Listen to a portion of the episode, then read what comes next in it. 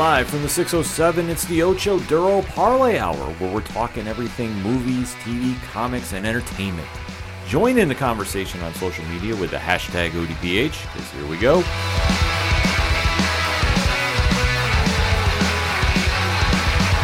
Stepping around social landmines and dodging depression with self-medication. I'm dying to some Welcome back for an all new edition of the ODPH podcast, better known as the Ocho Duro Parlay Hour. What is going on, everybody? Thank you so much for joining us this week. My name is Ken M. Joining me in studio, as always, you know him. He is the co host. His name is Padawan J. Hello, hello, hello. Folks, we have a lot to discuss in the land of movies, TV, comics, and more. So we are going to waste no more time. Jump in the conversation with us. You can find all our social media links for Facebook, Instagram, Twitter, Podchaser, TikTok. Check out the TeePublic store, the new blogs, and so much more at odphpodcast.com. And always remember to use the hashtag ODPH. We are kicking off this edition of the podcast talking the latest episode of Disney Plus's newest hit. Uh, bigger hit than Captain America, or excuse me, Falcon and Winter Soldier. Yes, the ratings for Loki, starring Tom Hiddleston, are absolutely crushing everything on streaming right now. Uh huh. Not that we are super shocked because No. obviously you take Marvel, mix it in a little bit with a House of the Mouse, and you get gold usually. That and you get the mega Uber fans of Tom Hiddleston involved. Yes. Because I know a couple people who specifically signed up for Disney Plus accounts like last week because of the new Hiddleston show. Yeah. And this one is definitely delivering on all fronts. And we know that Disney Plus has now made a change to their streaming schedule. So no longer will the Marvel TV shows for Disney Plus come out on Fridays. Mm-hmm. They're going to be dropping every Wednesday. Which I kind of like better. I'm not going to lie. I do and I don't. I do because at Friday, the end of by the Friday, I am exhausted from work and life, so I am struggling to stay awake that early in the morning because I watch the episodes before I go to work. Uh, I'm struggling to stay awake by Friday. Wednesday, I'm fresh as rain, baby. Yeah, that's you. I'm kind of struggling to get through because usually Tuesday night is a late night for me with podcast stuff, and then getting up super early in the morning, like the flip over time, is going to be tough. But we will soldier on for you, our ODPH Society, because we will be giving you our reviews of each episode like we always do. And in the notes of this podcast, we will put the timestamp as well because we don't want to spoil anything if you download this on Wednesday and you go, oh God, I just heard about this. I got to go watch the show. Oh my God, what am I going to do? No, we're going to give you fair warning because we don't like to spoil. We have the 72 hour embargo on our social medias, so we will not be commenting about the episodes for 72 hours from the moment they drop because we want to give you a chance to watch the episodes and then jump in the conversation with us because we love interacting with you. So, that being said, we are going to start deep diving into episode two of Loki titled The Variant. We're giving you fair warning now. Last chance. Spoiler time commences in three, two, one. Pad. What did you think? I thought it was a really good episode, all things considered. Uh, excited to see some of those the revelations we got with this episode, and even more excited to see where it goes from here. Because the nice thing with this, it's only six episodes. There ain't no time to play around. I don't want to be somebody that says I told you so, but did we or did we not drop the idea for le- for what the variant was going to be last week? I believe we did. Yes, we did. We didn't spoil it for anybody, but if you read the comics, you know that this was going to be a possibility. We finally saw the variant's face, and man, what a reveal! I think not even if you know the comics or read the spoilers online. I think if you just follow logical filming and, and the way they presented things, kind of obvious once you look back on it. Yeah, absolutely. So this one, not a super shock, but it definitely sent some tremors through the social media world. So duck spoilers after this podcast too, if you haven't seen, because they are really exploiting this moment, and as, as it should, because it is Yeah, oh a yeah. tr- it's a true bombshell. Oh yeah, Because this definitely caught fans off guard because nobody really saw this coming unless you read the comics, and that's why we always say get to your local comic shop and go pick up some books. Because as this episode kicks off, Loki, played by the one and only Tom Hiddleston, is now a member of the TVA Asterix. kinda. He's he's there so long as they need him, and, Ye- and for all intents and purposes. And then it seems like once uh, they're done with him, they're gonna figure out what to do with him. Well, the time variance is based on one creed, if you will. Mm-hmm. Everything must remain balanced. The sacred timeline. Yeah. The TVA does this really fine tuned job of making sure everything is in its proper place. I don't like to go into the whole like, uh, it has to be balanced like Thanos. Right. But that's where they kind of teeter the line a little bit. And as we see that Mobius, M. Mobius, played by the one and only Owen Wilson, is really behind getting Loki on board with the team. Yeah. Because what they're trying to do is track down a serial killer, as it seems, taking out time variant agents throughout the stream. And they really are kind of stuck on how to go about this. That even though as advanced as their law enforcement is of time, they still need help. Yeah, he's eluding capture. They they I don't think they've even really seen him. They just seen glimpses of, of this variant, but they are absolutely powerless, which is astounding given the range of their powers to stop them. Yes. And as we see that Loki has now found out that it's another Loki that is the variant, it all kind of makes sense of why he's still alive because he's obviously skipped the timeline with the Tesseract and they he was picked up by the Time Variance Authority. He knows his future, he knows he's on borrowed time. So obviously the God of Mischief is trying to cheat the clock yet again. Uh-huh. And he says, Well, I might as well team up and find out what's going on because Yeah. as this episode kicks off, we take a trip to 1985. Yeah. Oshkosh, Wisconsin, mm-hmm. to a Ren Fest. Yeah. Didn't see this coming. Did not see this coming. And then we see the TVA soldiers are going through investigating the scene because they think they're onto the variance Yep. trail. Yep. And it turns out that they're walking into yet another trap. Mm-hmm. And we see one of the TVA soldiers gets possessed Yep. and is now assisting in slaughtering the rest of the team. Yeah. To the tune of uh, "We need, I need a hero." Yeah. I mean, Oh, so good. it's so good, but it's like, man, you guys are borrowing from Guardians just a little too much with that. I'm okay with it though. Oh, I am I, don't. I don't mind the. I the tune started up. I'm like, oh no, this is going to be amazing. They're honestly giving Legends of Tomorrow a run for being the American version of Doctor Who. Yeah. Legitimately, and that's not a bad thing. But No. seeing how this is all going down, it's just a very cool scene to see. And as we see, the variant takes the one TVA soldier that was possessed captive, Mm-hmm. and they go through their time warp. Meanwhile, back at TVA headquarters, we see that Loki is talking with Miss Minutes, voiced by the one and only Tara Strong, Mm-hmm. and really kind of getting the gist of what is the expectations at the TVA. Yeah. It's like And- orientation. Yeah, and Loki is just having some fun back and forth. And this is one of the cool things with Loki's character is he can get in these verbal jousts Yeah. with everybody Yeah. and really keep the show a little more lighter than it should be. Like I say, it does have that Doctor Who vibe to it. Yeah. And I think that does kind of see a little parallels from David Tennant and Matt Smith in that kind of delivery when they Yeah. when they're talking. Yeah. So very cool thing, not mad about it. And while this is also going on, he is explaining to the rest of the TVA soldiers about his powers and pretty much why he's asking why don't you guys attack in the past and catch the variant before they act because Yeah. you can obviously see everything in time. And Owen Wilson's character explains it's not exactly that easy. Mm-hmm. And it says that the more time jumping you do, the more ripple effects you can cause. And, Yep. and he does make a lot of sense because if anybody is really confused with time travel, don't worry, you're not alone. Yeah.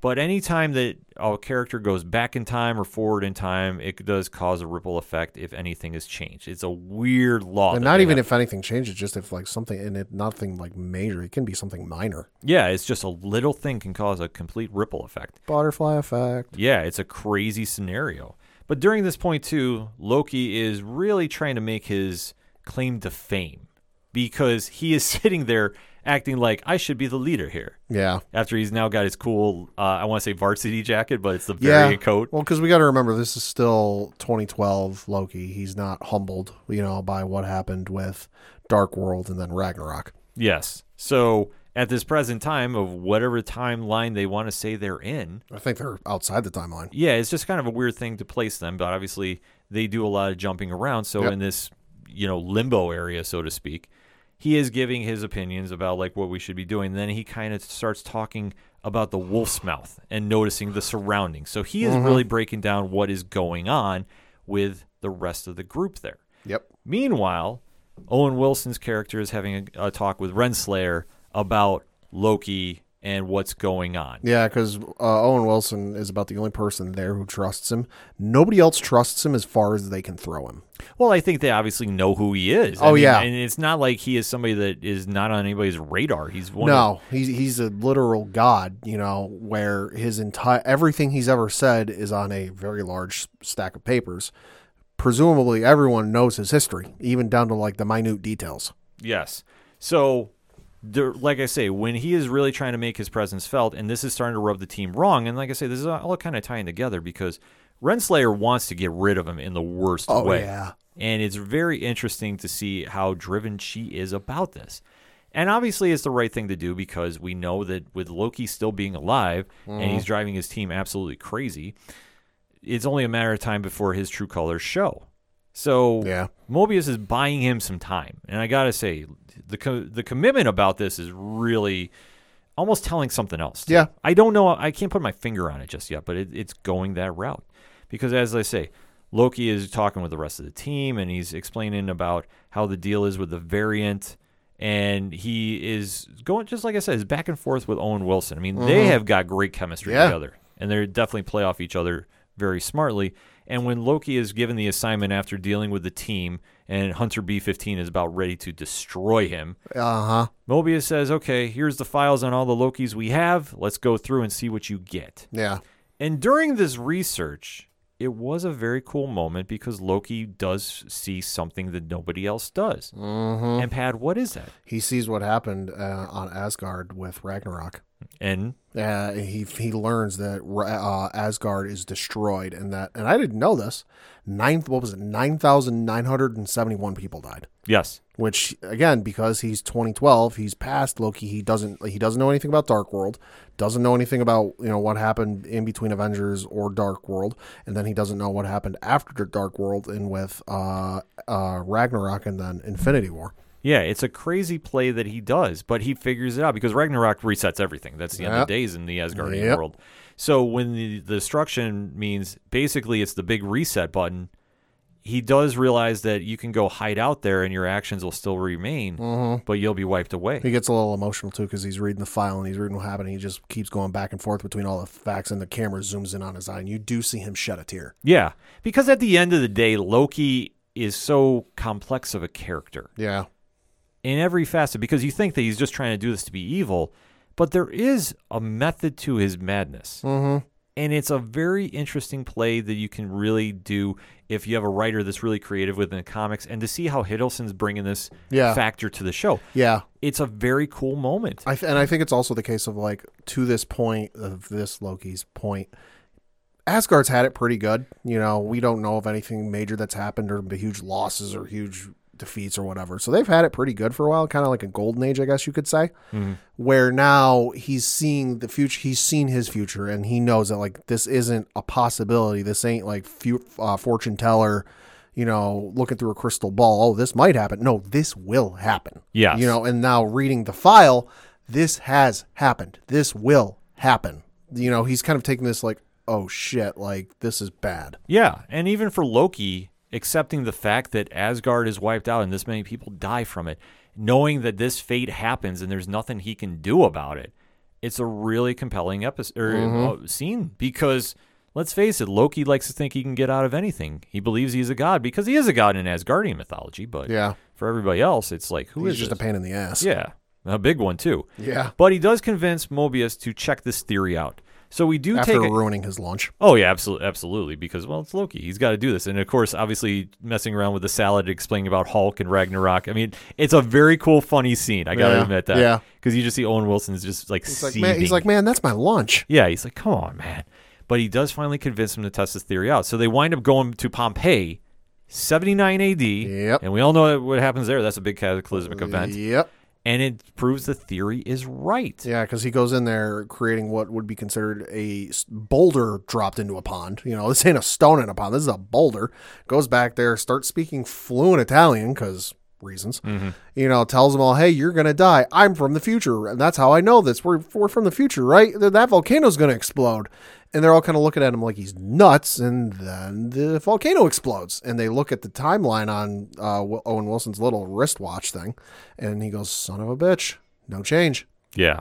So it is now getting more clues about what is happening Yeah. here. So this is where the episode I think really kind of kicks into high gear finally because Yeah. the TVA finally has an idea what's going on. After being two steps behind, they're actually a foot forward because they tra- they track down the variant and figure out that the variant is going to be in 2050 Yep. in a hurricane of all places. And we wind up going to Rocksmart, Mm-hmm. which I thought was a very cool play on words because obviously Roxxon buys out Walmart allegedly in this timeline. So Yep. they're now running through a Walmart store Yep. And the TVA agents are now searching for the variant. The variant does get the upper hand because the variant knows they're coming. Yeah, and, and it's a weird scene because they walk into the building and people are clearly hiding out. And there's a guy who appears to be in charge or is taking charge. Going, oh, are you FEMA? Are you government agency? Do you have a helicopter? Are you here to rescue us? And he just gets hit with the butt of one of those TVA weapons. And the weird thing to me, and maybe this was the tip off that something was up, was they're going through the store looking for the variant, and they're going past sections telling you what's in each aisle. And this person comes up to you going, "Do you need help?" And I'm thinking, dude, it's a hurricane outside. That like all these people are about to die. Like, Yeah. why are you working? And Loki figures that out. Yeah. And when he's asked by Hunter 15 or B15, could this be Loki? Yeah. He's like, absolutely. And then sure enough, the possession takes place on Hunter B15. Yep. There's a little fight scene going on there. Then the transfer is out to somebody else. And we finally have the one on one with Loki talking to the variant. Mm-hmm. And obviously, he's figuring out, well, what are you up to? Yeah. And it's a cool, easiest way I can describe it, it's a cool spy on spy Yeah. moment because they both know the other is working everybody else. Yeah, and I and I completely missed the part where they they said uh, he uh, the variant can uh, possess people. I thought it was just that version of Loki uh, shapeshifting. Yeah, it it was something that they have kind of lightly touched upon in the Sure. past. They, they they don't they don't use it a lot though because Sure. Loki does break down about his shape shifting and projections and how he works with that primarily earlier in the episode. Right. But they wanted to just tease about the uh, possession because this is something I think that Loki was a little bit teasing around when he got the Tesseract in Avengers because obviously using the stone he Mm-hmm. Yeah. he's kind of learned a little bit. So it's possible in the other timeline they just haven't really dived into it. Could be. But we do have that face to face, and they are kind of saying, "Oh, how are you doing this? Oh, well, I'm doing this to track you. Well, you know that's how this is going to play out." The variant does offer, uh, you know, a little piece of advice to Loki: "You're on borrowed time. You're not going to do this, and you're not going to help." And Loki does do a counter offer and says, "Well, why don't we work together? We can take everybody out here." Yeah, The variant is not hearing this not impressed. brushes this off, goes back, and we now see the true form of the variant emerge. And lo and behold, mm-hmm. Loki is a female. Yup. Now, if you know the comics, you know that Loki has done this in the past. Loki is gender fluid. So we do see the first appearance of Lady Loki, played by Sophia Di Martino. Okay. And obviously, this is a cool jaw dropping moment because Yeah. if you're not used to the comics and you've not seen the variations of Loki throughout Marvel comics alone, like let alone if you read Norse mythology, you can find out all this stuff too. This is a very eye popping moment. Oh, You're yeah. like, oh my God, what is happening? Yeah, especially if you're only, like you said, only familiar with the movies. Yeah, because Marvel has done a great job about bringing certain elements in with different writers. Yeah. About seeing, okay, how Loki can be presented because at certain points, Loki was a woman. At certain points, Loki is a teenager. Yeah. Most notably, which I don't know if they're going to go this route, even though I'm leaning they are, he's a teenager that does have a certain run with a young Avengers team. Mm. And to see how they're kind of meshing everybody together for Again, that, the writing's on the wall. it kind of sets itself up a little bit. Now, am I saying it's going to be that when it happens? No, but I'm leaving like a little chance that it might, just depending on how this all plays out. And then we do find out a quick cutaway shot that Mobius and the rest of the team is going through the Rocksmart, Yep. And they find the kidnapped agent, Yep. and the agent is crying Yeah. and the agent is just apologizing left and right. And Mobius is like, "What did you do?" And what does the agent say? I gave up the, uh, The, lo- coordinates the for location, the locations for the time variant. how to find them. Yes. So now the variant has all the information she needs to go get the power of the time variants. Yeah. The three huge figures that are watching over everything involving time. Mm-hmm. Pad, what a heck moment this was. That was jaw dropping to say the least. Yeah, that this scheme is so far detailed that the end game is going to be Loki wants time. Yeah. So weird that Wh- the- Which is again Loki. It's not the most out of unbelievable thing. Yeah, it's not completely It's probably low on the totem pole for him, all things considered. Yeah, because he's just wanted to rule because he feels that he's the rightful heir. Now he's got a chance to rule over time in every facet. Yeah. So he, so he can truly rule with a glorious purpose. Yeah. But this female version of Loki, we'll just call her Lady Loki. Because I know that allegedly in the episode it was dropped that it was Sylvie. I don't. I, I, don't did remember. not catch that, but I did get some social I'll to, media. I'll have to rewatch it and yeah, see. I missed that part because I believe Sylvie, if I'm not mistaken, was like a quick character in the comics. Maybe. Just, but I don't know enough to really deep dive in about that at this time. I'm going to do some research post podcast for it.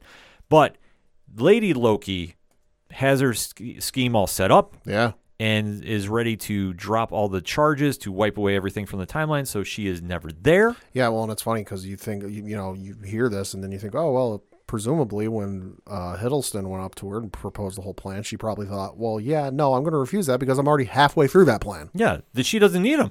It is just you're an accessory, and I know what you're going to do because guess what? That's what I would do. Say, I'm you. Yeah. How they have to get the upper hand on the other is going to be the driving point now from the series. Because What would Thor do? exactly. You have to figure out okay, what is a one step I can get on my my clone because Yeah. they are. Yeah. We don't know the full scale of the powers of Lady Loki because obviously we're talking timelines, mm-hmm. multiverses. Say this could be the Loki from the future. Or it could be a Loki from another universe. Yeah. Don't know. And, and when this is happening too, they do cut away back to TVA headquarters. Oh my god. And we see the monitor go nuts. go completely crazy, and you are seeing all types of timelines show up. Yeah, because what do they say that somebody dropped a bomb into the sacred timeline Yes, or bombs? Might might have been plural. because that's what she was setting up the entire time during this period. Well, yeah, because you see those weird circular uh, devices that are just sitting there, and then the portals open up, and I'm like, oh, this is something that the TVA detected, and they're pulling out of the time. Oh no, that's not them. This is this is her. Yeah, Oh, because oh when shit. she because when she possessed the one agent, yeah, she got she control. she now has all the secrets, and that's what she was freaking out when she was telling Mobius. So you know everything has now changed. Where they thought they were is completely 180. They're going to be working a lot of overtime. Oh, absolutely. They're going to need to get more help in because they can't figure this out. Get that time and a half. And facts, absolutely facts. Then we see a timeline is opening. Lady Loki walks through, and then our Loki follows through. And this is with uh, what was it, uh, Hunter B fifteen and Owen Wilson running after them, going, "No, stop, stop, stop, stop." And when has he ever listened? exactly. Never. He is playing his own game. On to next week we go. So, Pad, thoughts on the episode? Uh, super exciting episode. Uh, I got to give credit to uh, Kate Herron who directed the episode, and then Elissa Karasik who wrote the episode because this one was awesome. Yeah, this definitely kept the momentum going from the debut. Is going to be the water cooler talk wherever you are if you are talking about pop culture. Because this moment where we see that Loki is a female is going to catch a lot of people off guard. And I got to give and I got to give social media a little bit of credit because with the Luke Skywalker uh, spoiler on the season finale of Mandalorian, that nonsense was on there within like ten minutes after I finished the episode. oh, yeah. This one though, I did not see Lady Loki trending on Twitter until probably six or seven hours after I watched the episode. It was delayed. I will give you. I gotta give will- I gotta give people a little bit of credit. I will I will give you that. It was late. I was hoping more people laid off, but you know, baby steps before Yeah. we get back to a spoiler free cyberspace. Maybe one day. One day. But this was definitely a big moment, and now there's going to be a lot more questions getting brought up. And it was already kind of tipped off a little bit about the gender fluidity. Oh yeah. So it's not a super shock, Yeah. But it was a cool moment to see on the show because, like we touched upon, if you go through the history of Loki at Marvel, we've seen various incarnations. Wasn't he a horse at one point? I believe so. Yeah. Like it's I mean, there's so many different timelines you could see from obviously Journey in the Mystery was one of the longest, if not the longest Marvel comic at one point in an issue wise. It is something that to be said about how you can still make a character fresh and interpret it. This was a very cool moment to see. And, Yeah. and see the rest of the team is starting to really develop, and we now have an idea of what this whole show is going to be about. Mm-hmm. Because at first it was just okay, we have to deal with Loki in the timeline, and now what happens? And now this is the mysterious figure that we saw in all of the early uh, com- promotions for it that we all thought was Scarlett Johansson's Black Widow character at one point Yep. this is where we say no it's a little different it is a cool play to see and now where we go from here is going to be literally anybody's guess because the timeline is now splintered. Even if they do catch the variant mm-hmm. can they fix everything? Yo, that's gonna be a million dollar question. because i don't think they will. I think this is how you spawn into bringing in the spider verse Yeah, that's Into Marvel. This could lead into multiverse of madness, or or at least the elements of it. Oh, absolutely. That I think they're going to factor this in. And is it possible? Not saying we're going to see a cameo from said actors, Yeah. but will there be a, mention of Let's WandaVision? say there could be a name drop. yeah, I think you're going to hear a name drop at some point throughout. And I think that only helps the show because after this, we really don't have anything lined up involving the cosmic slash big heavy hitters of Marvel Just Eternals later in the year. Right. But it goes pretty much to the street oriented heroes like Right. Shang-Chi, Right. Moon Knight, Uh, She- Black Widow. Black Widow, Yeah. She-Hulk, Yeah, nothing Miss nothing Marvel. to this level. Which Eternals is kind of on this level, but I don't think they'll be delving into this. No, they won't be touching upon that. Like you're going to see Eternals be something completely uh, a different look from Marvel, Mm-hmm. and how that's going to play out, man, that's a whole different ball game right there. But for what they're doing with Loki, two episodes in, they're nailing it out of the park. Yeah. A lot of people are excited about this show. Marvel's hit streak continues. I'm definitely excited to see what it's going to be. This is why I'm going to be drinking extra coffee on Wednesday morning. So watch this before I go in. so we have something to talk about here on the podcast.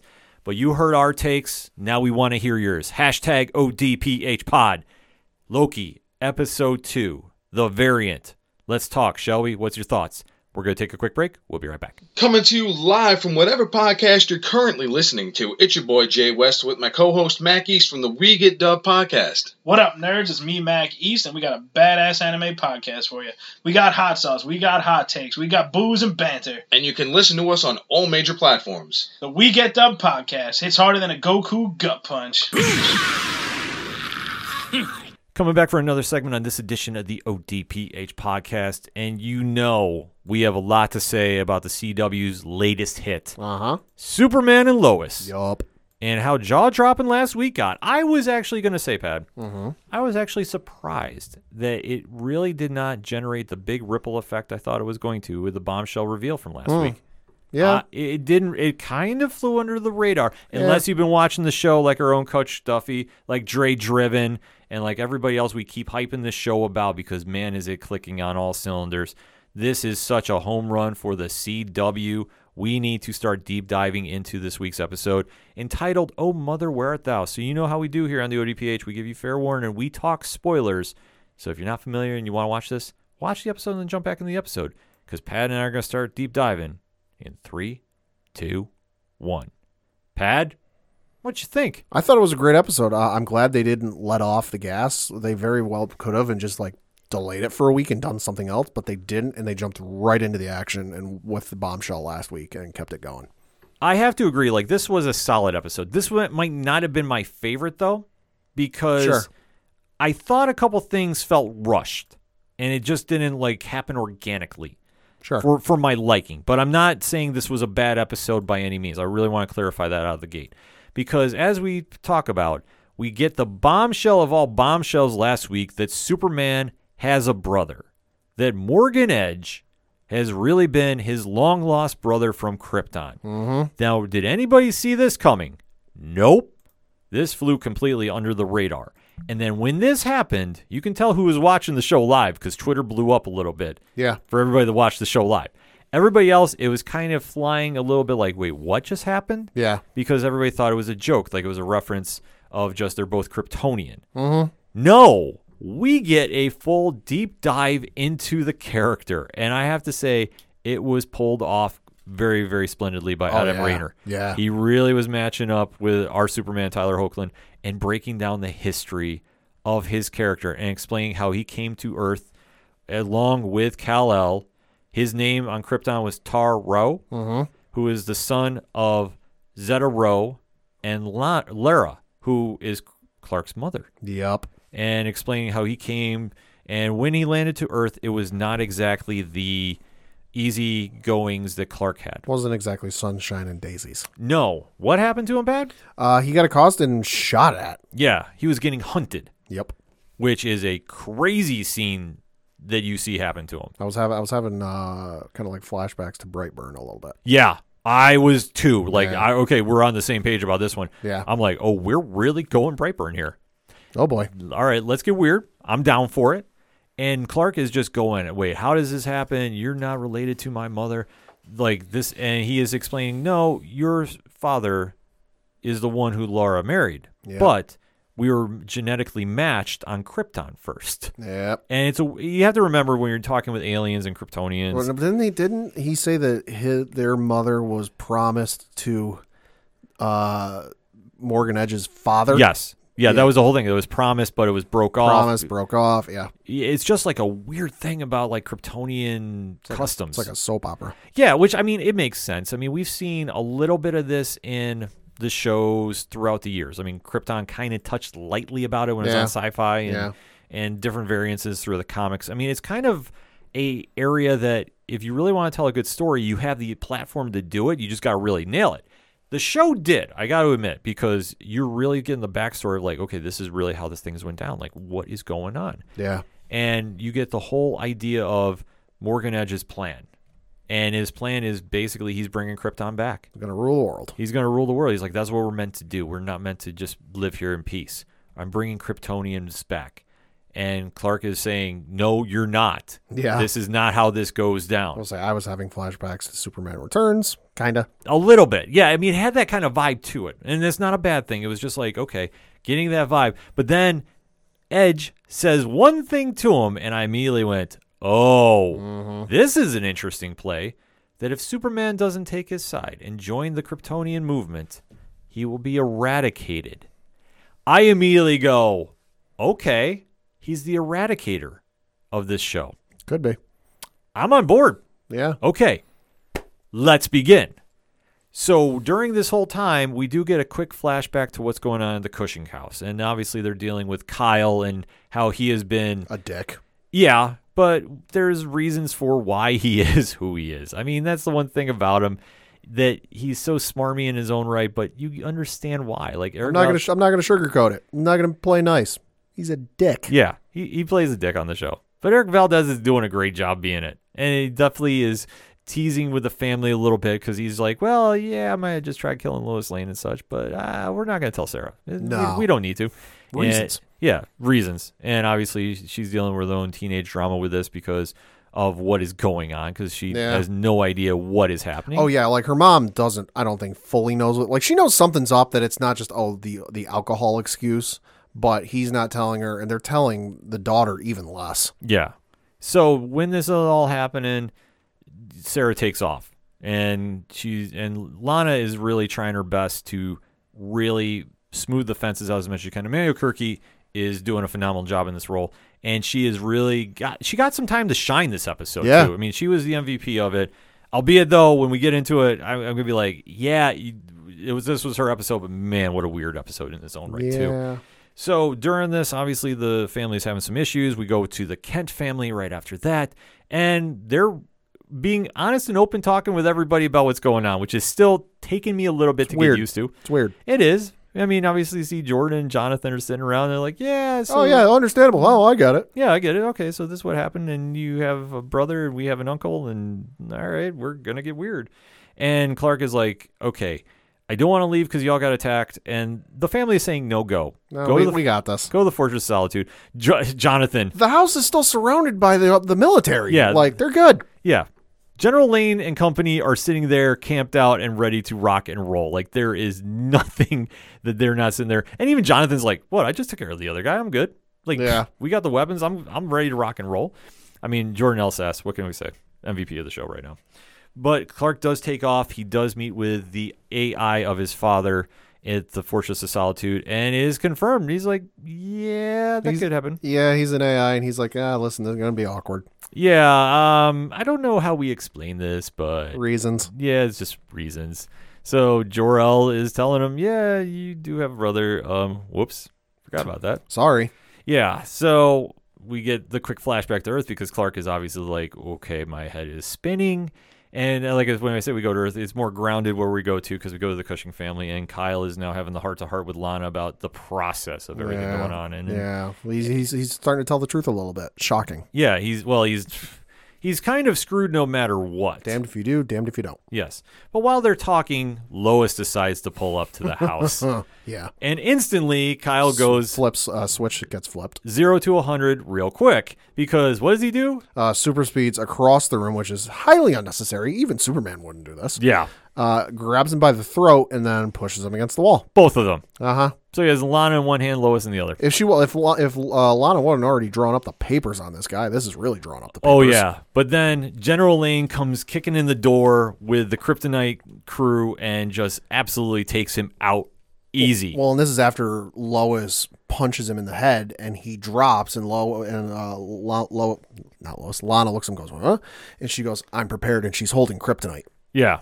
Well, you gotta admit, you have to admit, She she knows what he can do. She's seen the powers, and she knows how to beat it because, well, she's married to Superman. the Kent family knows this. This is why, like I say, I don't have any issue with Batman walking around with kryptonite. No, There has to be a failsafe if he decides to go completely off the rails. yeah, And Lois knows this as well too. So there's like two people that he trusts holding kryptonite. Lois and Batman. Now, we're not seeing Clark or Bruce Wayne just yet on the show. Mhm. Who knows? We I, we still might. But Lois is obviously handling business and the DOD goes and grabs Kyle and, and takes him to the makeshift base Yep. in small town Smallville. hmm Not noticeable at all. no, totally hidden No. It takes up like five city blocks. at least. this thing is a monster. So like how are they trying to remain under the radar? Nope, we're just setting up shop. They have Kyle in a kryptonite cage. Yeah, And General Lane, I mean, you have to give Dylan Walsh some credit here. He plays the absolute jerk soldier real smarmy. and does not give you know what's any time of day. If he had the time, he would have exploited him for information. Yep, he is sitting there torturing the absolute crap out of Kyle and is not having any second thought about doing it. No, Because he is, I want to say it's Lex Luthor, like kinda. just gonna put it out there. Yeah, you can't, kinda. you, you can't camouflage that. He is sitting there and just cranking up the kryptonite and torturing him because he's like, we're gonna find out what's going on. Meanwhile, and I don't want to touch upon this too much. We had the little teenage drama where the Yeah. Kent, the Kent boys are at the diner with Sarah, and they decide, well, you know what? We're gonna tell you everything, Yeah, boys. This is time and place. time and place. this is is not not there. it. This is not it. I understand you guys want to do the right thing, but and you the one's got a crush on her. Yeah, you can't go fessing everything up. It's just gonna fail miserably. Uh, if the circumstances were different and it wasn't her father involved, I get it. yeah, Sure, but this is family. yeah. So then this prompts Sarah to go. Well, I'm gonna go check the base out, and the boys are like, "Well, that's fine. Our grandpa is the head of general." He's a four star general. Yeah, which yet again, this is where I started having a little problem with the episode. Yeah. This was so easy for them to get access, Oh yeah. and I'm Oh, like, yeah. General Lane, They got you- right to the damn door. you know what's going on here. What are you doing? And let alone he's like, yeah, like after like talking from Jonathan, and Jonathan, like I said, he's the MVP of the show because he pulled this off. I'm like, how the hell you pulling this off? I got nothing on this. Winds up letting Sarah go in and see him in the cage, which I'm Yeah. like, okay, that's an emotional moment. I'll give you. It's awkward as all, but all right. Yet again, Jonathan Kent, MVP. Enough said. Then we start kind of figuring out what's going on with everything going on because Lois is trying to talk to Lana about what's happening. And Clark is saying, okay, well, here's the plan that's going on. He's bringing this back. They track down the scientist that was working on making the Kryptonian army. Yep. He says, you can't reverse the process. I don't really know all that much about it. Yeah, trying to bluff him out. So they wind up taking the machine back to the base and getting him to kind of fess. Well, you can, but We you, need the creator. you need the creator of the machine. And lo and behold, who is that Pat? Uh, Clark's mother, uh, biological mother, Yes, who's conscious is in this machine. conveniently enough. Yeah, which I'm going, okay, this is really awkward. We'll just file it as reasons. Yeah. Because it didn't make any damn sense to me. Sorry, this is like the one time they really trip up on the plot line for me. That why are all the Kryptonian technology absorbing the essence of the Kryptonians? Like, is this like a normal thing? Maybe. Uh, apparently, I haven't seen this happen in the comics too much, but I digress. So we go there, and it's basically like, well, somebody has to volunteer to become Clark's mom, yeah. and lo and behold, we do get that volunteer. Yeah. And who is that, Pat? Uh, Lana. yes. She's like, I fucked up this entire time. I've kind of put us in this mess. I have to fix it. So Clark's former girlfriend in Smallville is now going to become her mom. Soap opera writers couldn't even write this. Goddamn, this just got awkward. Yeah. excuse my language, but man, oh man, oh man, this got awkward as fuck. Mm-hmm. Because Lana goes in, she starts convulsing, Yeah. She's getting powered up, everybody's freaking out after Lois gives like the worst pep talk ever. Yeah. I'm sorry, like yeah.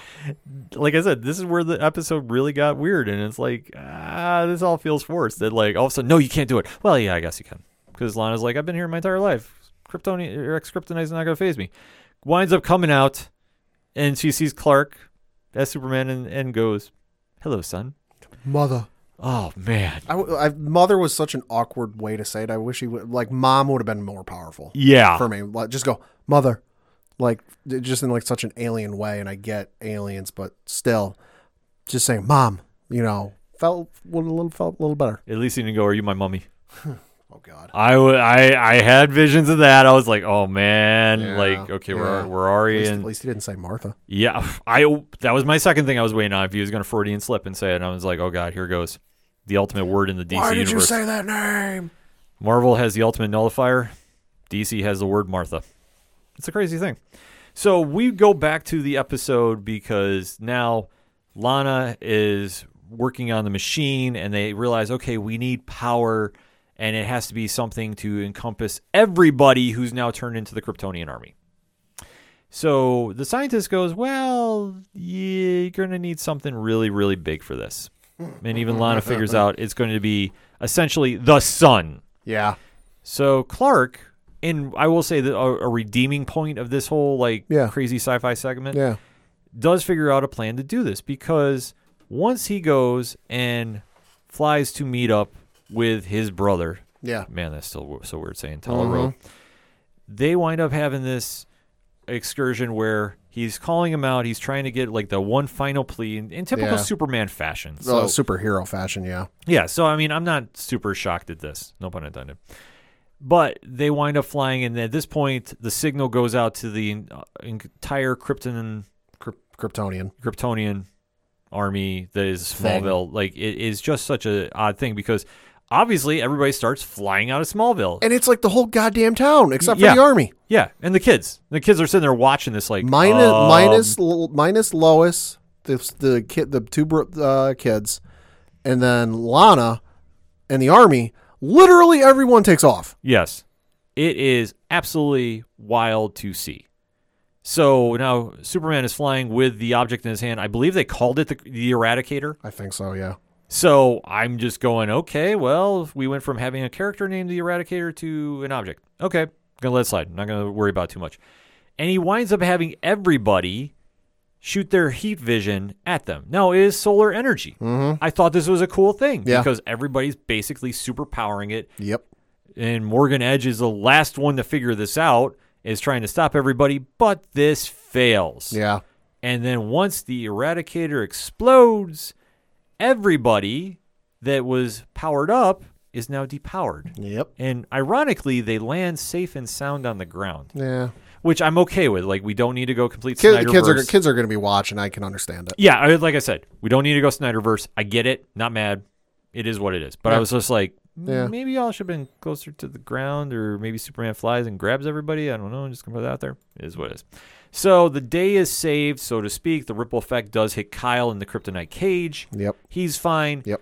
The only people that are not fine by this is Clark, who is definitely drained. Yeah, which is this is kind of like a playoff of the comics more recently, uh, where they gave him a power where it was kind of like a last resort type of thing, where he would expunge all of his energy and his power, you know, in kind of like a uh, like a solar blast or like you know like kind of like a sun going supernova type of thing, which it's like a last resort. He doesn't like to use it often, but then um, it does kind of make him human for a couple days or a couple weeks. Yeah, it's something that when it drains them, it drains them. I mean, this is kind of recent power that they've done over the past five years. I'm gonna say, Yeah, maybe, maybe yeah. within ten. I think it was when it was under New Fifty Two Superman, not current Superman in the comics. Because current Super, current Superman in the Yep. comics is old Superman in the New Fifty Two timeline.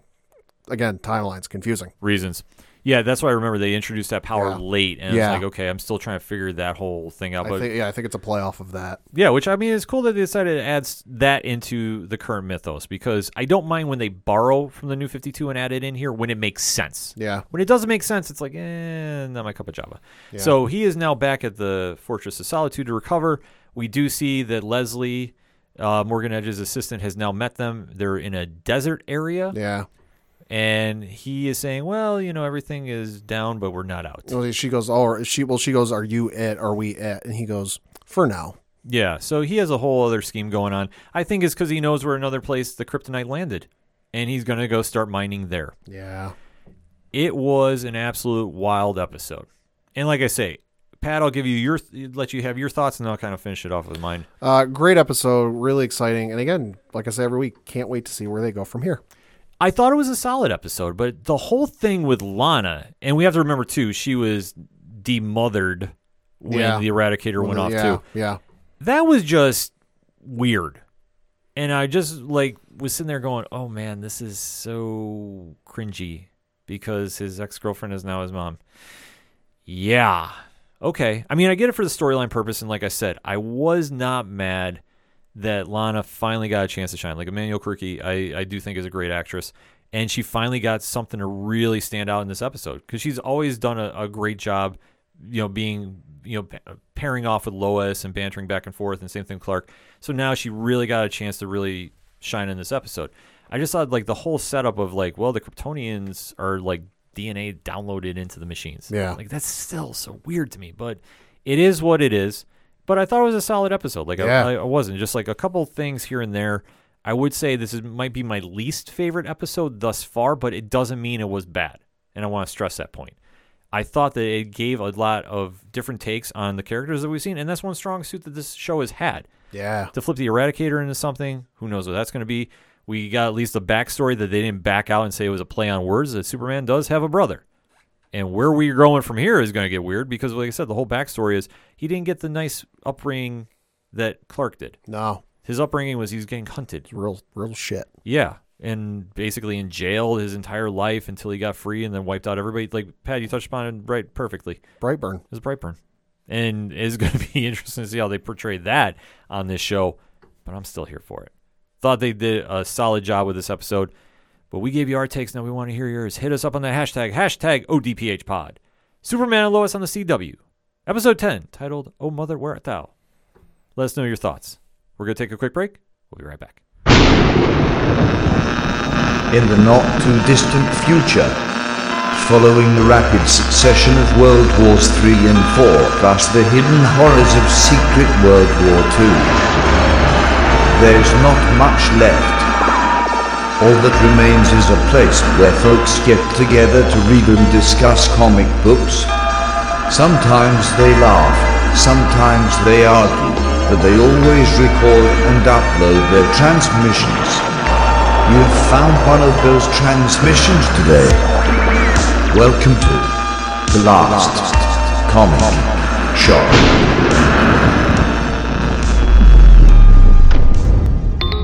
Rate, review, and subscribe to our weekly comic book reviews on all the major podcasting platforms at www.lastcomicshoppodcast.com. Coming back for another segment on this edition of the ODPH podcast. And Pat is actually not in the room for this one because he actually started binge watching Fear the Walking Dead. And he doesn't want to get the finale spoiled. And man, was it a finale! I cannot rave enough about how they pulled off season six and the ending. It has been absolutely bonkers this season, and I can't wait to deep dive into it. So if you haven't caught up yet and you want to avoid spoilers, for the season finale, episode 16 of season 6, entitled The Beginning. I'm giving you fair warning now because I'm going to start deep diving in three, two, one. Well, what did I think? Man, oh man, oh man, there is a lot to digest from this because Morgan's group, played by the one and only Lenny James, has been trying this end of the season to fight off the absolute madman known as Teddy, who is Pat's favorite psychopath, John Glover, and his doomsday cult from setting off a nuclear weapon that they found in the submarine that's above shore, and they finally get to that final crest where the villains are facing their heroes, and the heroes are too late. Very Watchmen esque. And as we kick off this episode, we see that that missile has now gone off. So Morgan and his survivors are displaced throughout the land and ba- bracing for impact. And we jump into a character we haven't seen in a while, Rachel, who is carrying her child through the apocalypse. And we're seeing that basically she has the worst possible luck. Bridget Canales, who plays Rachel, did a great job with the scene as she's going through and as she's trying to change the tire on her car, she winds up having the car jack break and fall on her leg, thus almost severing it. Kudos to the special effects department yet again. The makeup job they did for this wound was phenomenal. As we see that she is trying desperately to carry your young infant child with her to try getting help because she knows the end is near. And during this journey, she knows that she cannot go any further with this wound, and she winds up just sitting down and taking a knife to her stomach and killing herself. Her thought process being that she would turn into a zombie and have the newborn baby on her back, and the dog that she has tied herself to would be able to drag her for help. So it's a very unique way to continue her story on and definitely set the tone for the rest of the episode because once this missile has gone off and Morgan's group of survivors knows the end is here, it becomes very, very dire straits. And then we go to an anthology style for the rest of the episode where every character has a final arc and they're broken into little segments throughout the episode. So you do know that everybody has their final moments for the season. And I thought this was a very cool. We get to see Daniel leading the group, and they are trying to find a safe zone because they're trying to avoid the apocalypse that is happening. And this is definitely one of the moments that definitely threw everybody off for a loop. Ruben Blades, who's been played in Daniel Salazar, did a great job with this role too. And as they're going through trying to get to their mysterious bunker, they do wind up running into do we call him an old friend at this point? That's I don't know. Nick Stahl's Riley, who is captured and brought to the group. And at this point, too, Daniel is being very, very skeptical because they have him in the tank, and as they're trying to go for help, they do know that they're being stopped, and something just doesn't seem right about this whole incident. And as the tank has to break down because during this escape, the brakes go out, Daniel has a one on one moment with Riley, and Riley is in there getting interrogated, and he does let this really interesting line slip about how the Phoenix is going to rise through all of this. And during this point, too, Daniel is being very suspicious, and we've touched upon this season. He's had a very rough go ahead. And where he is at this point is really interesting to see because he is breaking down why is Riley here? Why did Raleigh, who brought him to the group, being so coy about this? And during their back and forth trying to fix the SWAT truck that they're all riding in, figuring out what Riley's doing, Raleigh lets it also slip too about how the Phoenix would rise up and they'd be able to go on and move from here. During this point, Daniel realizes something is off with Raleigh, grabs a gun and shoots him, which is a crazy moment that nobody saw coming. And it's broken down when the rest of the group that's surrounding him, Luciana, Charlie, Jacob, and Wes, are all going, What did you do that for? He goes, He's the mole. And he figures out that he's been working with Riley the entire time, in which Riley fesses up during this moment. It's an absolutely crazy scene to intake, but it just goes to show about how deep rooted Teddy's master plan has been. And there was a mole, there's breaking down this entirely throughout the point A to point B. Phenomenal job by the writers to put this in. And during this go ahead, too, Charlie winds up grabbing a gun. And during the struggle, when Riley tries making a motion to grab another weapon, she, shoots him. So this is now going all types off the rails. It's so crazy to see the back and forth happen about this because as Riley's bleeding out, he fesses up about Riley and he fesses up about how they the coordinates they were going to was never for a safe house. It was going for something else, basically a trap to watch the world die.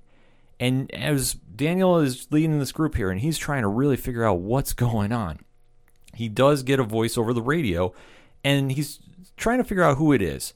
but it's also coordinates going on. So he says, all right, he makes the executive decision, okay, let's get somewhere and go figure out because right now time is not our essence. We got the van working again, we got to go. And when they finally wind up going to the location, it's a little later in the episode, but still, this is very impactful. They do see that Riley has now died to his wounds and they leave him for dead, so he's now become a zombie. And there's a helicopter that pulls up and it has a certain logo on it that if you've been watching The Walking Dead and the spin-off show, you know who this is. It's the CRM. So now things are getting very, very interesting. And if I may use a Marvel turn, it's all coming together. So it's a crazy scene, and we do find out that the pilot of this is Isabel, who's tied to Al from the group, who we really haven't heard anything from since episode three of this season. So it's a very cool throwback tying everything together, and I love seeing this. So that group of our heroes escapes in time from the nuclear explosion going off. Then we get thrown into the story of Dwight and Sherry. Now, this has been something that's been going back and forth. Austin Amelio, since coming over from the main show, has done a great job and finally reunited with his wife, Sherry, who's played by Christine Evangelista. And their little saga has just been where do we go from here since they've fought so hard to get reunited? And they do make a break and they're riding on horseback and it's just deciding of how are we going to go out this is where we need to decide what are we going to do because Sherry is feeling very guilt ridden, and since they've gone back together, they really haven't had time to find their own way together. And it's a very cool scene. that You finally see them be a couple for once. And as they're going to this cabin that they're looking for shelter, they do find out that some of the extremists from the cult have taken over this cabin. So what do they do?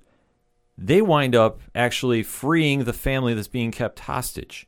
They wind up killing one of the men, and they also shoot one of the others in the legs so he can sit outside and watch the world burn. Because what they're saying is maybe we should start being good guys and taking a more stronger role in this.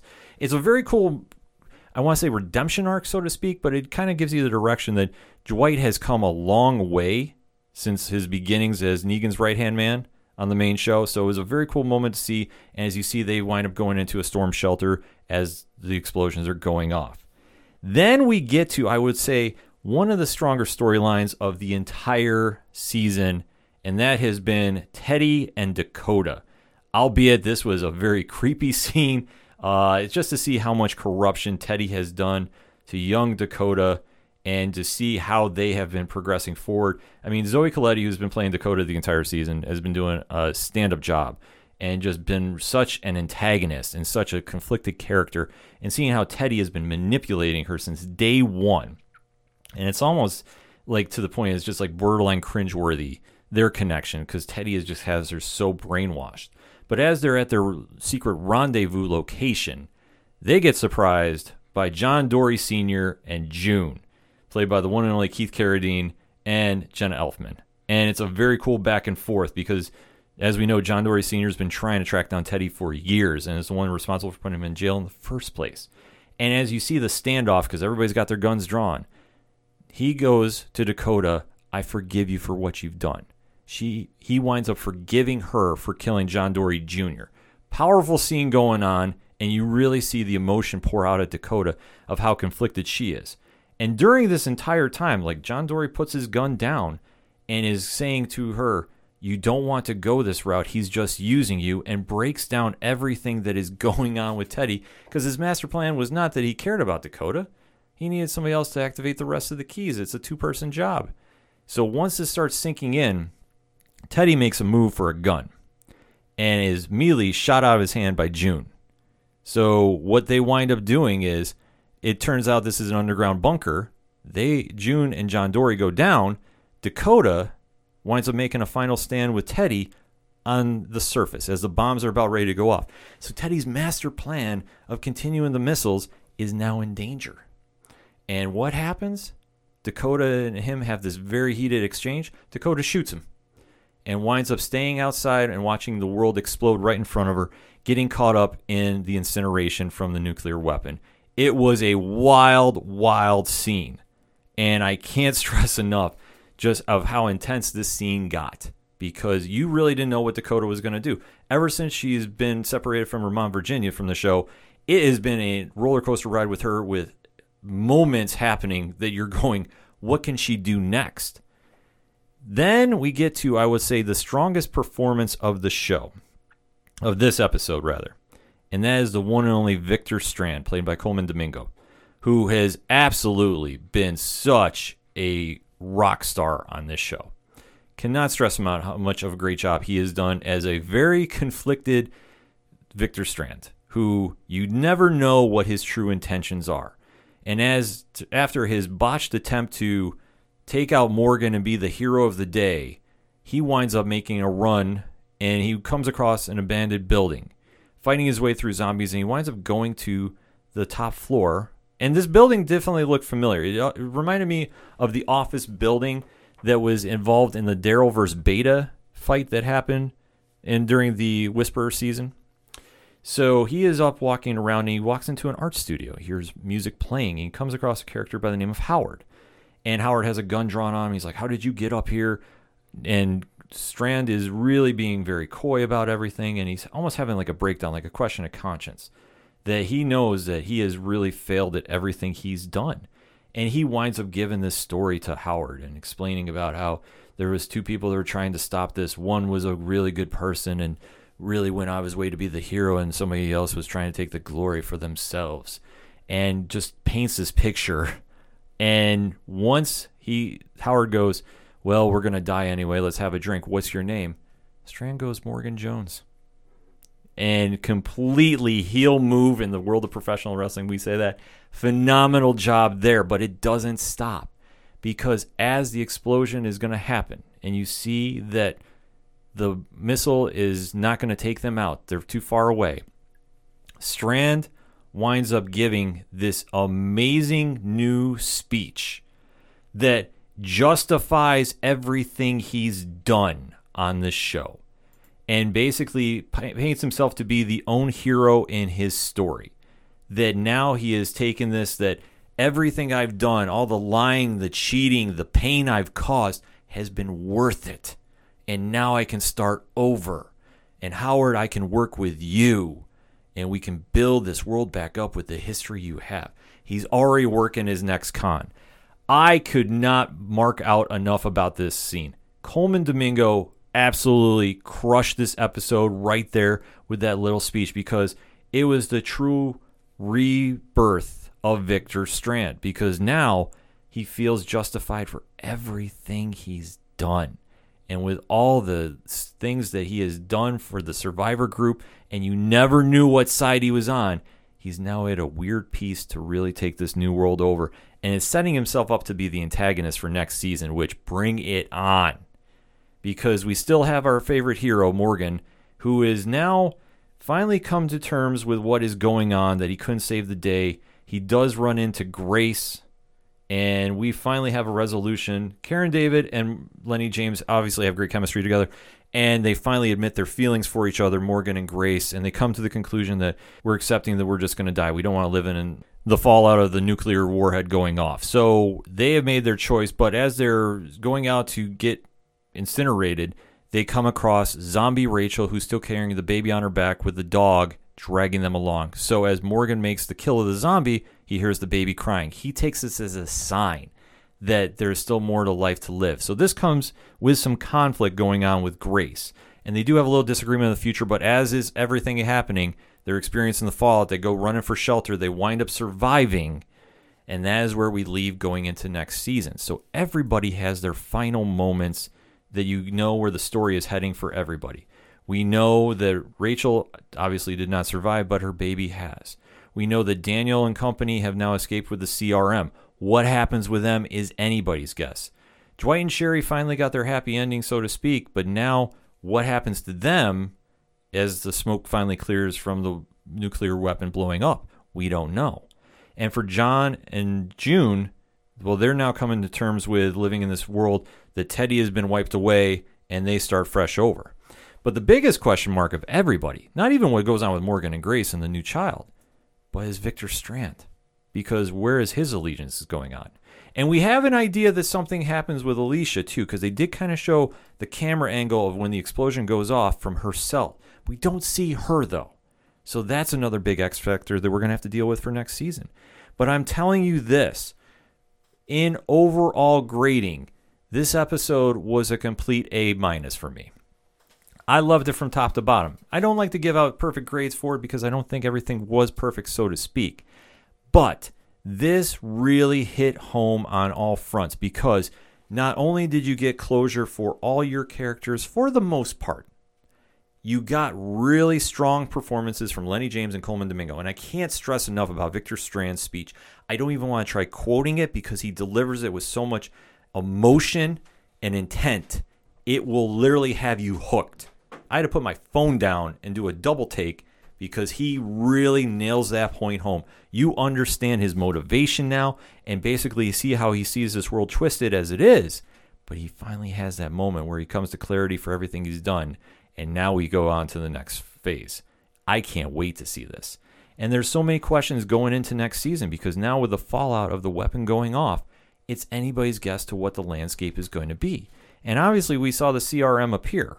What does that entail? Who knows? And there's so many other questions going on. I really, really, really cannot stress enough. If you are a fan of the Walking Dead franchise, if you've ever read the comic book, I am going to just tell you jump in cold. If you don't want to go back and check out the earlier seasons of The Walking Dead, or Fear the Walking Dead rather, you might be a little lost. But if you jump in on that first episode of season six, the end is the beginning, where we get introduced slowly to the Doomsday cult, it will have you hooked. I remember watching this panel at New York Comic Con, and I remember saying, Wow, I haven't checked this show out, but I just got the first 10 minutes. I'm in. Like, let's see where this goes. And it was so well done, the anthology style. And then once you get the buildup that everybody has their moments, so you get caught up with everybody and seeing where they're going. And when they finally get the resolution happening with Virginia, and we get to where I think they really hit their stride with dealing with Teddy, and the performance of John Glover has been absolutely just lights out. It's sad to see him go, but like every good villain, he has to go on the show because they can't keep everybody around forever. It's The Walking Dead.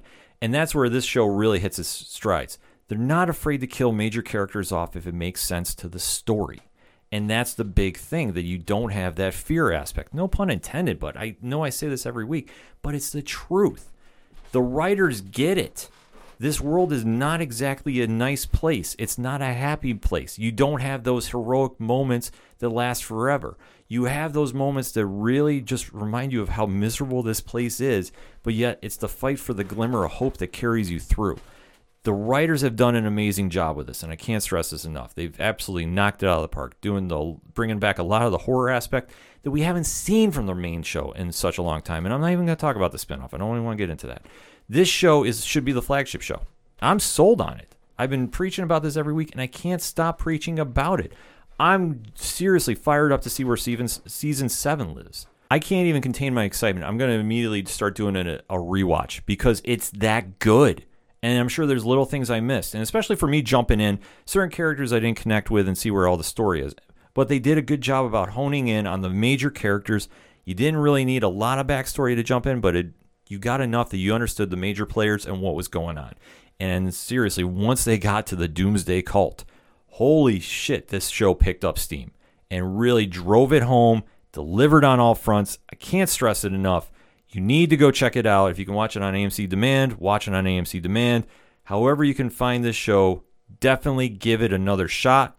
And let's count down till season seven because I'm telling you what, this season of Fear the Walking Dead has made me a fan of this series again. I can't wait to see it. And I'm telling you right now, if you haven't checked it out lately, you need to get familiar ASAP. So that being said, let me know on the hashtag, hashtag ODPHpod. What is your thoughts about Fear the Walking Dead, episode 16 of season 6, entitled The Beginning? What was your thoughts? Did you love it? Did you hate it? And if you haven't checked it out yet, tell me why. We can have this discussion. I'm all ears for it because I'm going to tell you this. If you're looking for a show to binge this summer, Fear the Walking Dead is it. We're going to take a quick break. We'll be right back. It's time to feel the rage. Join us on Film Rage, where we talk movies, current releases, coming attractions, streaming, and classic films as well. Directors and actors, beware as you cannot hide from the rage. My name is Bryce, and I'm part of the Film Rage crew, which also includes Jim Hey, hey. and Murray. Yo, Why is it you always talk all the time? I can't understand got why the your sweet, voice sweet is so. voice. this is the Merman, the voice of reason. These two can't agree on anything most of the time. Some movies are Mondo, some are just suck. Every week, something is going to make us rage. Join us every Wednesday and Feel the rage.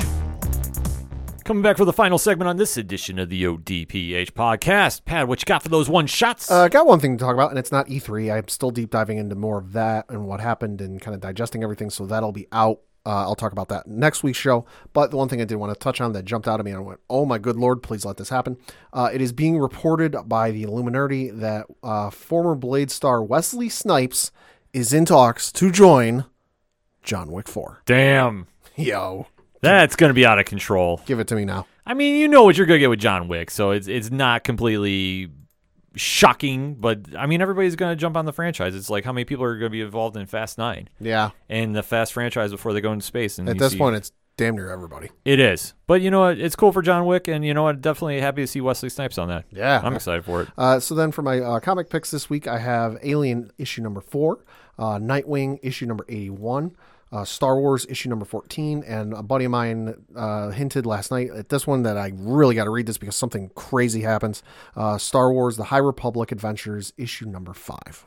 No, definitely solid picks. And I have to mention a couple more because this week we actually got a couple new blogs out doing some comic reviews. Yeah. Now, our friends over at Valiant were very gracious enough to send us a copy of The Visitor 6. Mm-hmm. No, that is the final issue of the limited series by Paul Levitz and MJ Kim. Oh, okay. So this has kind of been a little different take than you saw from the original Visitor in 1994. Okay. Like if you've been following Valiant, like I am an old school Valiant fan. And that's what I really had an interest in reading, like when it first came out, like the original X-O Manowar, Shadow Man, and everybody. So seeing how the visitor is portrayed this time, it's definitely been a cool thing to see. Uh, it's definitely a different take completely, and I'm very solid on the issue. Like I think it was a it was a great read.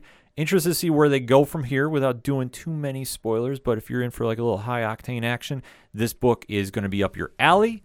And we were gracious enough to get a copy of Rangers of the Divide, number two, by Megan Huang, and Dark Horse Comics. Oh, okay. So definitely shout out to Megan. Uh, she did a great job with this book, and I'm showing Pat the cover now, so you can kind of see a little vibe. Like I think this is something that is up your alley. That's awesome. It borrows like a little bit of different sci-fi elements. Yeah. I'm showing Liz Bailey, who's in the studio as well. So She approves. She is approving as well. So um, this is a book that I think is going to be up some your alleys, especially. Uh, borrows like a little bit. It has like a certain. It remind. I'm trying to find like the right words for it because it's sci-fi mixed with fantasy. Sure. And it's the whole story of a cadets and their commander and going into these challenges that are now facing them. It's a very cool vibe to the book. And I can't stress this enough. Megan Huang's artwork in this, she writes and draws this entire book. It's fantastic. The artwork just pops off the page. And I didn't want to spoil too much of it in the Parlay Points blog because it is really that cool. That I think you definitely need to go check it out. All right. It's hitting the stores. Like I said, issue two just came out. Issue one debuted in May. It's a fun book if you like a little, I want to say like Attack on Titan vibe mixed in with a little beginnings of X Force. Like that's the kind of vibe I got from this. And I think it's a very solid book. And like I say, the artwork, I can't stress enough. Uh, Huang did uh, just a fantastic job with this and everything she's doing over here with it. Uh, I'm definitely excited to see issue three comes out July 14th. We'll kind of see where we go from there. And like I say, the artwork alone should get you to go down to the comic shop and pick this up. Yeah. So definitely that's my two picks. So Ranger of the Divide, number two by Megan Huang, and Dark Horse Comics, and of course Valiant doing Valiant things.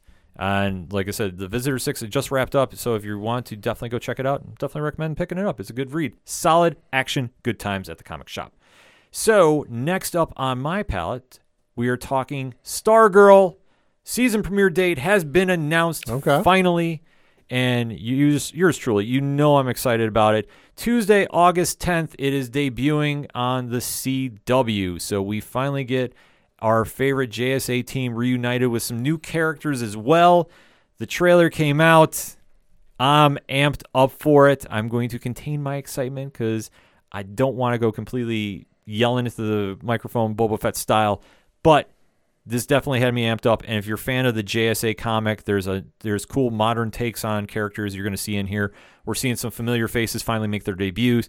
All in all, this is a win. And if you haven't watched this show yet, start binging now so you can jump right in the premiere when it comes out August 10th because you know, you know, I'm going to be talking about this as well. And we also got some more information on CW debuts Okay. because obviously we know the shows are now picking up back in production. We do have some confirmation via comicbook.com, amongst other places, that we will see the return of the Legends of Tomorrow and Batwoman on October 13th. So that's a Wednesday. All right. We do know that Flash is returning November 16th at 8 p.m. Now, as of this recording, there is no set date for the return of Superman and Lois. We do know it has been greenlit for season two. Yep. So we're just waiting to hear on an official date. But obviously, they're going in. And we know this summer they're doing a little juggling back and forth with uh, Supergirl and Superman and Lois uh, about finishing those series off. So that's kind of the only CW DC news we have at this moment. Yep. But it's just the fact we're getting some trailers out and obviously getting back to a little bit of normalcy with the schedule. I'm definitely here for, and I can't wait to see where we go. But the the Stargirl show, let's go! Can't wait to see that happen. So that all being said, the music you heard on this edition of the ODPH podcast, that is Shout at the Robots. They're fantastic people. Pat, where do I go to find out more about Shout? ODPHpodcast.com. Right on. You go over to the music section at odphpodcast.com. You click on it. You find out everything going on with Shout at the Robots. You cl- find out everything going on with Tom Jolu. New single dropping this week, too. Have you gone over to his website and signed up for the album yet? If you haven't, you need to do that. I'm telling you right now, just sign up. It's great. It's fantastic. Tom's an awesome person. You can also find out everything going on with Second Suitor. They got new merch out. They got some dates lined up. Find out everything going on with Floodlands and our good friend Brian Wolf from Fair City Fire, formerly. Now he's doing BrianWolfMusic.com. Hey. So you want to find out everything going on there. Yard Party, all the great bands you hear on the ODPH podcast are right there to download and support yourself. Also, at the website, you can go click on over the directory. You can check out friends of the show. You can also find organizational links supporting Black Lives Matter. You can find all the amazing pod groups we are in via Podchaser. Because, frankly, if you're in a pod group and you're not on Podchaser, are you really in a pod group? I think not. So definitely shout out everybody in the Apocalypse, the fastest growing podcast community on Twitter, and the Inner Circle, who is always bringing it with the liveliest chat you'll ever be in on a DM. Facts. And of course, we can't forget our good friends over at 8122 Productions, can we, Pat? Nope. So definitely want to shout out Ron, Rich, Mike C, and of course, the man, the myth, the king of the minnows himself, Big Natty Cool Diesel, still on Twitter, Pat. Good lord. You can only hope to contain the king, but he's not going anywhere. For all that they're doing, you just want to swing over to patreon.com slash 8122 productions and deep dive in yourself. All of that, links to the TeePublic store, the blogs that we mentioned, so you can definitely read a little more about the visitor and Rangers of the Divide yourself, and definitely go click on it and let me know what you think of the books when you go hit the LCS. All of that and so much more. ODPHpodcast.com. That's all I got for this week. So for the one and only Padawan J. Release the Schumacher cut. Oh, damn you. Damn you. Damn you. I'm your host, Ken. Thank you as always for listening to the ODPH podcast, better known as the Ocho Duro Parlay Hour. See you next time.